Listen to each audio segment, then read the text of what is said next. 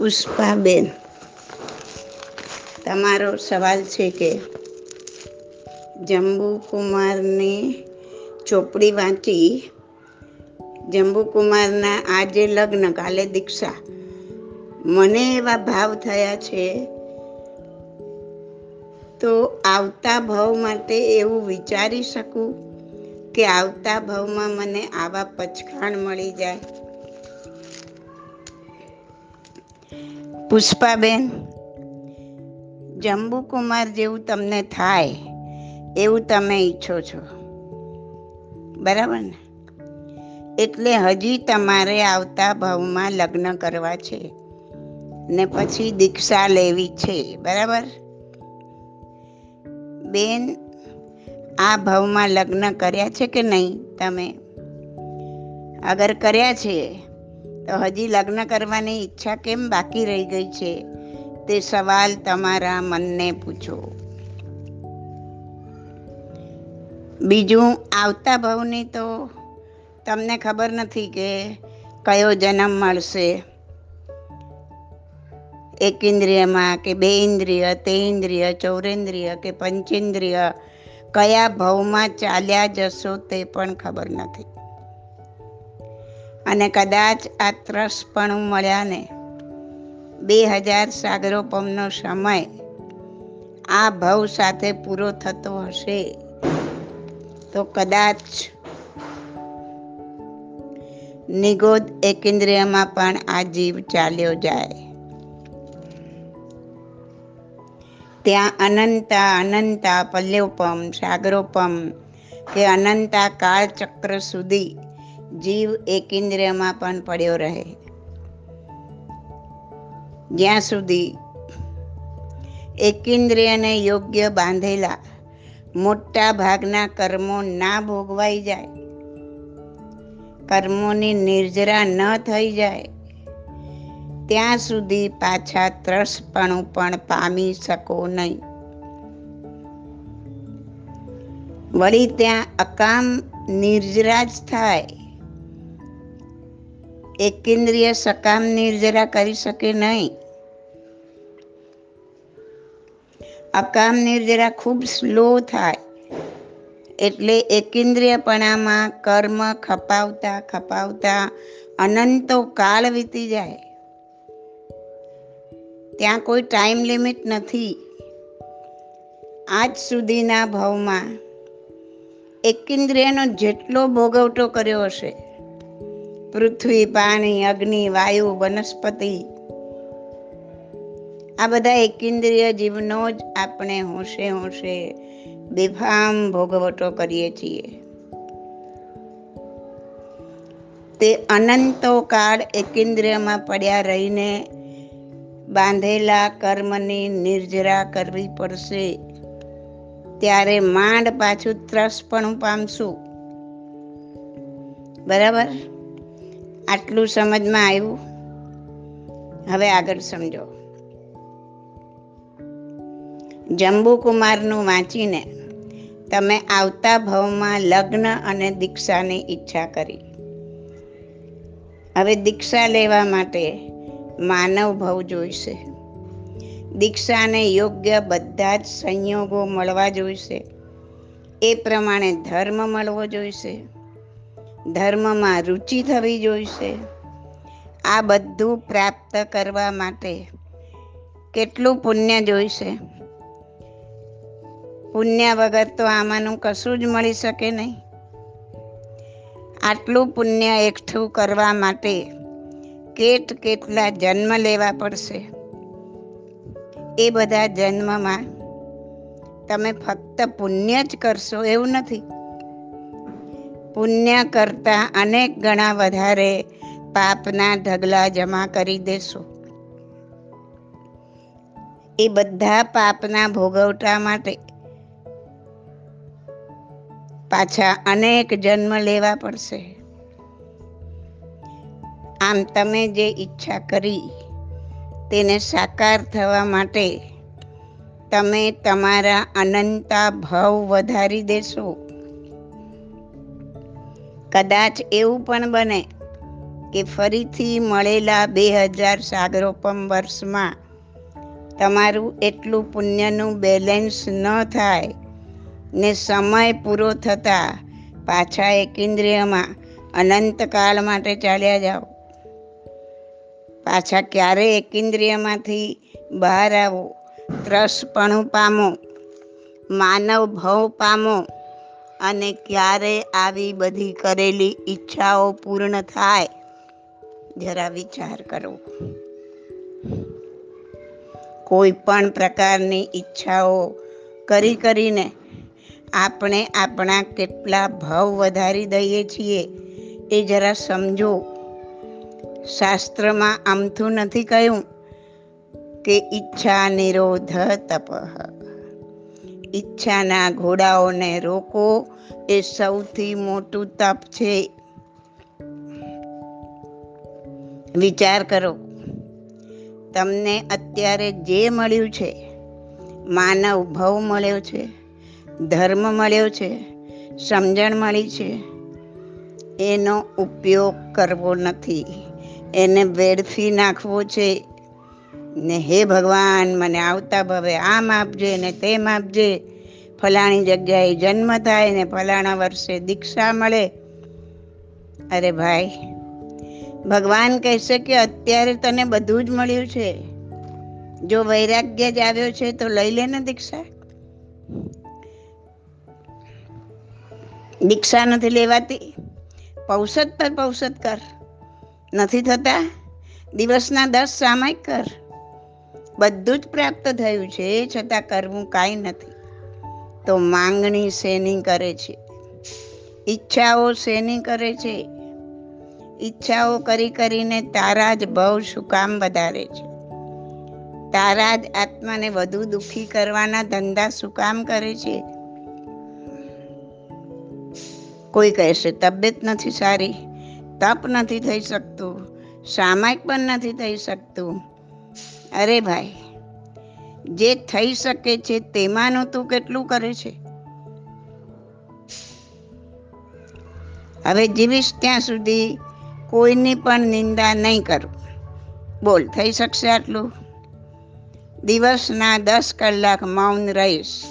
થઈ શકશે? તપ નથી થતું તો જમ્યા પછી ત્રણ કલાકના પચકાણ કરીશ. થઈ શકશે? વધુ પડતો એકાંતમાં રહીશ, આત્મામાં રહીશ, એટલે વી કથા ન થાય, બોલ થઈ શકશે. અરે આવું તો કેટલું છે કે તમે પથારીમાં પડ્યા પડ્યા પણ કરી શકો. પણ ના, જે મળ્યું છે, જે કરી શકો તેમ છો, તે કરવું નથી. ને શેખ ચલ્લીના વિચારો કરીને ભાવ વધારવા છે. તો શું કરવું શું ના કરવું choice is yours Jambu Swami સાથે જે થયું, તે તેની નિયતિ હતી. તારી સાથે જે થશે, તે તારી નિયતિ છે.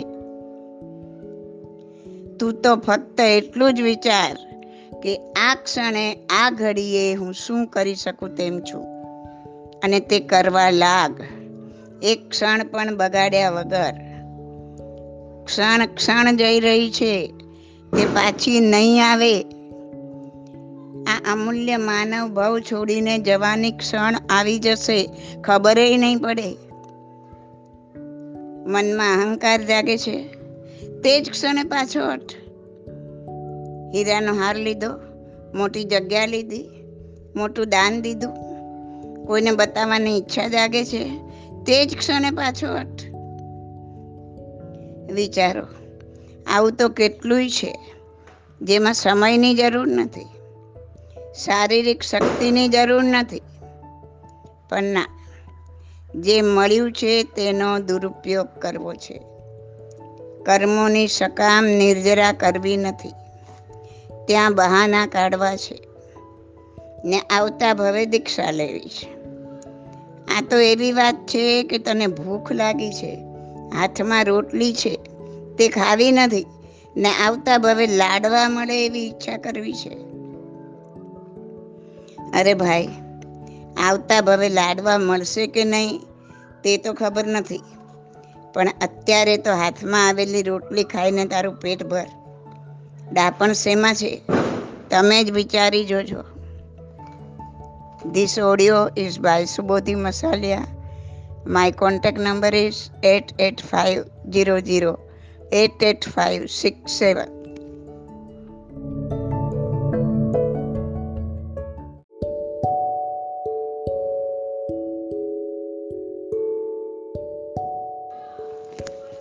Bhagyavanti ben, તમારો સવાલ છે કે મહાવીર સ્વામીના સત્યાવીસ ભાવની વચ્ચે પણ અનંતા ભાવ હોય છે. એ સમજાવવા કૃપા કરશો. હા, ભાગ્યવંતી બેન, આ વાત બિલકુલ સાચી છે. તમે જ તમારા તર્કથી આ વાત સમજી શકશો. જુઓ, જ્યારે ઋષભદેવ દાદા ત્રીજા હારાના અંતમાં થયા, ત્યારે ભગવાનનો જીવ મરીચી રૂપે હતો અને પોતે ચોથા આરાના અંતમાં મોક્ષે ગયા, બરાબર? હવે ત્રીજા આરાના અંતથી ચોથા આરાના અંત સુધીનો સમય કેટલો? જો નૈસારના ભાવથી ગણીએ, નૈસારનો પહેલો ભાવ. જે મરીચી રૂપિયા હતા એ તો ત્રીજો ભાવ હતો. તો નૈસારના ભાવથી ગણીએ તો લગભગ એક કરોડા કરોડી સાગરોપમ જેટલો સમય થઈ જાય. એક કરોડા કરોડી સાગરોપમ સમજજો હા. હવે કોઈ પણ જીવ એક કરોડા કરોડી સાગરોપમ સુધી તો સળંગ ત્રસપણામાં રહી જ ના શકે. ત્રસપણું એટલે હાલતા ચાલતા જીવ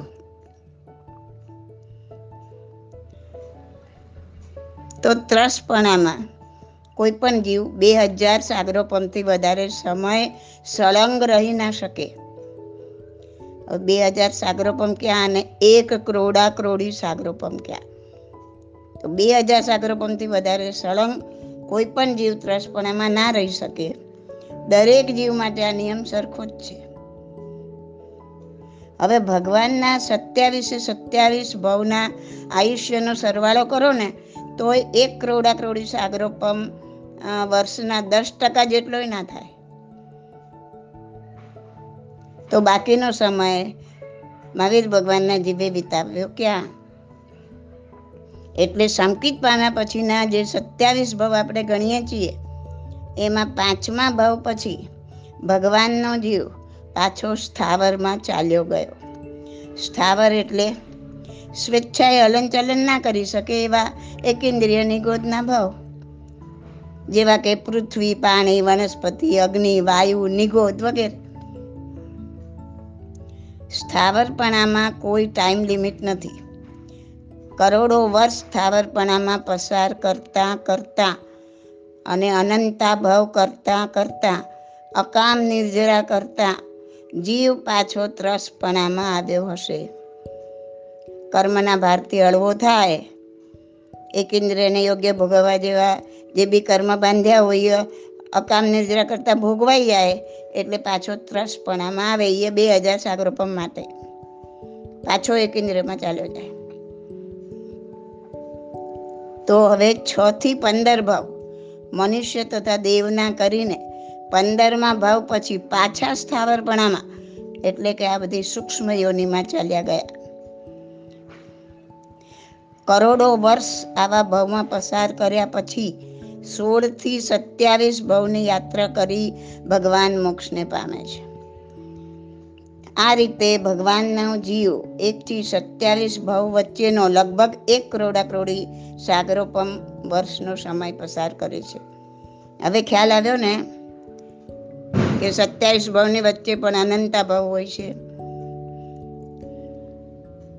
હવે સવારી બાકી રહે કે શા માટે આવું થાય? એવો સવાલ આવશે ઘણાનો. તો એટલા માટે કે જીવ પોતે પુણ્ય ભોગવતા ભોગવતા પાછું પાપના ઢગલા ખડકી દે છે.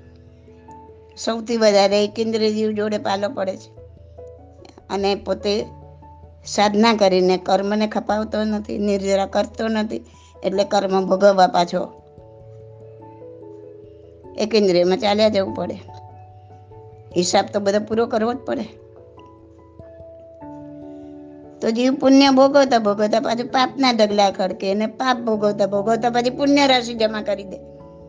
આમ પાપ ને પુણ્ય બેલેન્સમાં રહ્યા જ કરે. અને એટલી ભોગવવા માટે જન્મ થયા જ કરે. જે દિવસે પુણ્ય રાશિ ને પાપ બિલકુલ બેલેન્સમાં ન બચે, એક પણ પુણ્ય ન બચે ભોગવવા માટેનું, એક પણ પાપ ન બચે, તે દિવસે આત્મા મુક્ત થાય, તે દિવસે મોક્ષ થાય. તો આ ભગવાનના ઉદાહરણ પરથી આપણે શીખવાનું, આપણે વિચારવાનું કે ભગવાનના જીવને તો ગુરુના રૂપમાં ખુદ આદિનાથ દાદા પોતે મળી ગયા હતા. છતાંય એ એમને ઉગારી શક્યા નહીં, એમને ત્રિદંડી બનતા રોકી શક્યા નહીં, કારણ કે માણસે પોતાના ઉદ્ધાર માટેની સાધના પોતે જ કરવી પડે. હાથ પગ તમે હલાવને તરી જાઉં હું એવું બનવાનું નથી. એ બધા શેખ ચલીના વિચારોમાંથી બહાર નીકળી જવાનું કે કોઈ મારા માથા પર હાથ મૂકી દેશે અને મોક્ષે પહોંચી દઈશ. એ વિચારવું એ બધી મૂર્ખામી છે. આદિનાથ દાદા ખુદ મળી ગયા હતા. છતાં ભગવાન મહાવીરના જીવને ફરી ફરી આવી સૂક્ષ્મ યોનીમાં જવું પડ્યું. અનંતા ભવ પાછા કરવા પડ્યા. તો મારા જીવને નહીં જ જવું પડે ની શું ખાતરી? એટલે હે જીવ, હવે તું સાવધાન થઈ જા. વિચાર કર કદાચ આ મારો મનુષ્ય જન્મ આ બે હજાર સાગરોપમના ચક્કરનો છેલ્લો ભાવ પણ હોય. કદાચ આ પછી મારે કેન્દ્રની ગોદમાં પણ ફેંકાઈ જવું પડે. માટે હે જીવ, જે સમય હાથમાં છે, એને સુખશીલતામાં વેડફી દેવાને બદલે કર્મની નિર્જરા માટેની સાધના કરવી જરૂરી છે જો આત્માને મુક્ત કરવો હોય તો This audio is by Subodhi Masalia. My contact number is 88500 88567.